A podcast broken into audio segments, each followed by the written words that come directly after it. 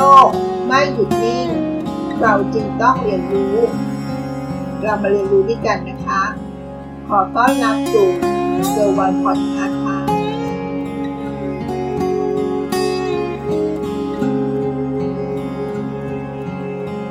ช่วงนี้ยังมีเรื่องของโควิดอยู่นะคะ ยังไงก็ดูแลสุขภาพด้วยนะคะ หัวข้อที่มาฝากกันในวันนี้ก็คือชื่อเรื่องเกี่ยวกับสุขภาพค่ะ ในหัวข้อเรื่องว่า หัวใจของการวิ่ง รู้ไหมคะว่าการวิ่ง หัวใจของมันคืออะไรคะ ก็คือหัวใจนี่เองค่ะ หัวใจในร่างกายของเราเป็นจุดสำคัญสำหรับการวิ่งเลยนะคะ เราจะเรียกว่าเป็นหัวใจของการวิ่งก็ได้ เรามาเรียนรู้ร่วมกันนะคะ ว่าทำไมการวิ่งหัวใจมันคือจุดศูนย์กลางของการวิ่งค่ะ แน่นอนนะคะ การวิ่งเราก็ใช้ขา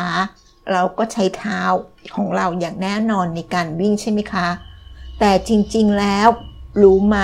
ว่าการวิ่งนั้นใช้หัวใจของเรามากกว่าขาและเท้าของเราอีกนะคะ และความแข็งแรงของหัวใจตรงนี้แหละค่ะ ที่เราเรียกกันว่าฟิตเนสหรือความฟิตนั่นเองค่ะคำว่าฟิตไม่ได้แปลว่าเราคับนะคะ ซึ่งคำว่าฟิตเป็นความสามารถในการดูดซึมออกซิเจน มาฟอกเลือด และส่งถ่ายไปยังระบบต่างๆภายในร่างกายของเรานะคะ และอย่างมีประสิทธิภาพ ซึ่งในที่นี้ก็คือกล้ามเนื้อขาที่เราใช้วิ่ง รู้ไหม คนที่แค่เดินขึ้นบันไดสิบขั้นก็หอบแล้ว แบบนี้เขาเรียกว่าไม่ฟิตนะคะ แล้วคนที่วิ่งมาราธอนละ่ะ แล้วยังเดินมากลับมาเดินช้อปปิ้งได้ต่ออีก แบบนี้เขาเรียกว่าฟิตปังนะคะ ความฟิตหรือว่าฟิตเนสเป็นพื้นฐานของนักวิ่งระยะไกล พอพูดว่านักวิ่งระยะไกล คงจะคิดถึงการวิ่ง 10 กิโล 20 กิโล หรือการวิ่งมาราธอนที่ต้องใช้ระยะเวลาการวิ่งที่ยาวไกลนะคะ แต่จริงๆ แล้วไม่ใช่เลยคำว่านักวิ่งระยะไกล แค่เกิน 1 กิโล ก็ถือว่าเป็นนักวิ่งระยะไกลแล้วนะคะ ความฟิตเป็นฐานของพีระมิดสำหรับใครก็ตามนะคะ ที่อยากจะวิ่ง ก็ต้องมีฐาน หรือว่ามีความฟิตที่แข็งแรงก่อนอันดับแรกนะคะ ก่อนที่จะต่อยอดขึ้นไป สร้างความแข็งแรงของกล้ามเนื้อ และความเร็วต่อไปในขั้นตอนถัดไปนะคะ อยากวิ่งต่อเนื่องให้ได้ จะต้องฝึกหัวใจให้แข็งแรง ที่เรียกว่าฟิตเนส โดยวิธีการวิ่งปรับสภาพหัวใจและร่างกายไปพร้อมๆกันด้วยนะคะ ความเหนื่อยในโซนอารบิกก่อนในช่วงแรก หมายถึงว่าในช่วงแรกก็คือการวิ่งช้าๆ อย่าพึ่งวิ่งเร็วนะคะ การวัดระยะเวลาโดยรวมในการวิ่ง ถือว่ายิ่งนาน ยิ่งดี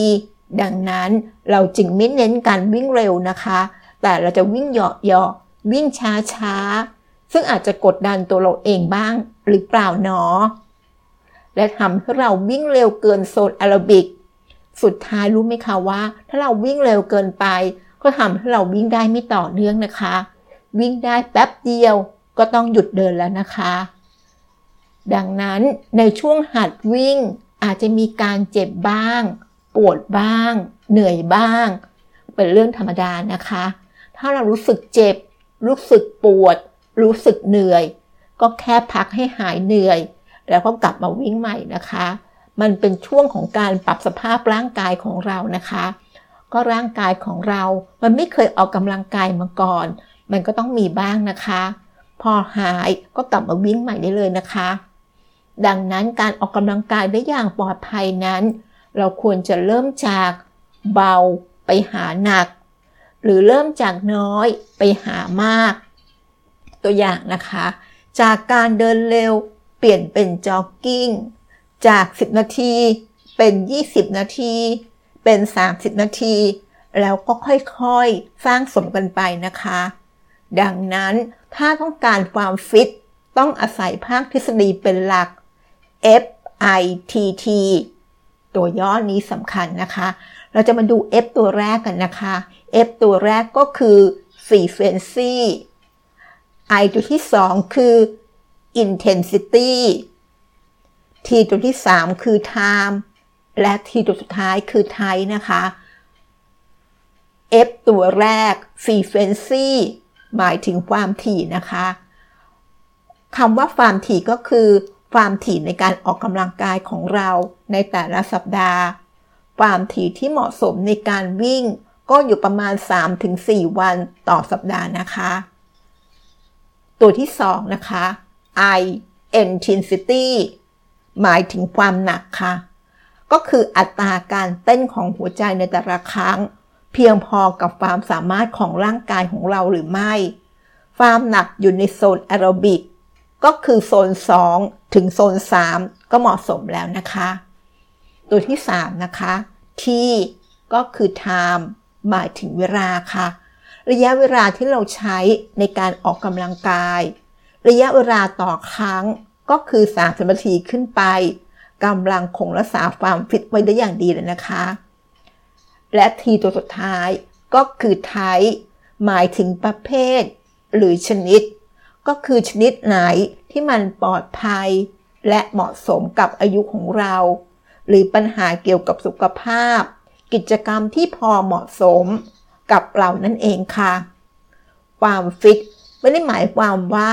เราสามารถวิ่งได้ระยะทางเท่าใดนะคะ แต่ความฟิตหมายถึงประสิทธิภาพของหัวใจนั่นเองค่ะ นั่นก็คือเรื่องราวที่มาฝากกันนะคะ นับจากนี้ต่อไป เรามาเพิ่มความฟิตให้กับร่างกายของเรา ด้วยการเริ่มต้นจากการเดินก่อนก็ได้นะคะ การเดินแล้วก็เปลี่ยนเป็นการวิ่งช้าๆ วิ่งแบบจ็อกกิ้ง แล้วก็ค่อยเพิ่มความวิ่งเร็วขึ้น เช่นเดียวกับระยะเวลาของการเริ่มต้นนะคะ ก็อาจจะเริ่มต้นจาก 30 นาที หรืออาจจะต้องหรือถ้ามันรู้สึกเยอะเกินไปก็อาจจะเริ่มต้นจาก 15 นาทีก่อนก็ได้นะคะ แล้วก็ค่อยขยับเป็น 30 นาที 45 นาที แค่นี้ละค่ะ ก็จะเพิ่มความสุขภาพของร่างกายของเราให้แข็งแรง พร้อมกับต่อสู้กับวิกฤตโควิด -19 ในครั้งนี้ได้นะคะ บางทีการพึ่งวัคซีนก็เป็นสิ่งที่ดีนะคะ แต่วัคซีนที่ดีที่สุดก็คือวัคซีนที่อยู่ในร่างกายของเรานะคะ ดังนั้นเราสามารถสร้างภูมิคุ้มกันที่ดี ด้วยการ ออกกำลังกายนั่นเองค่ะ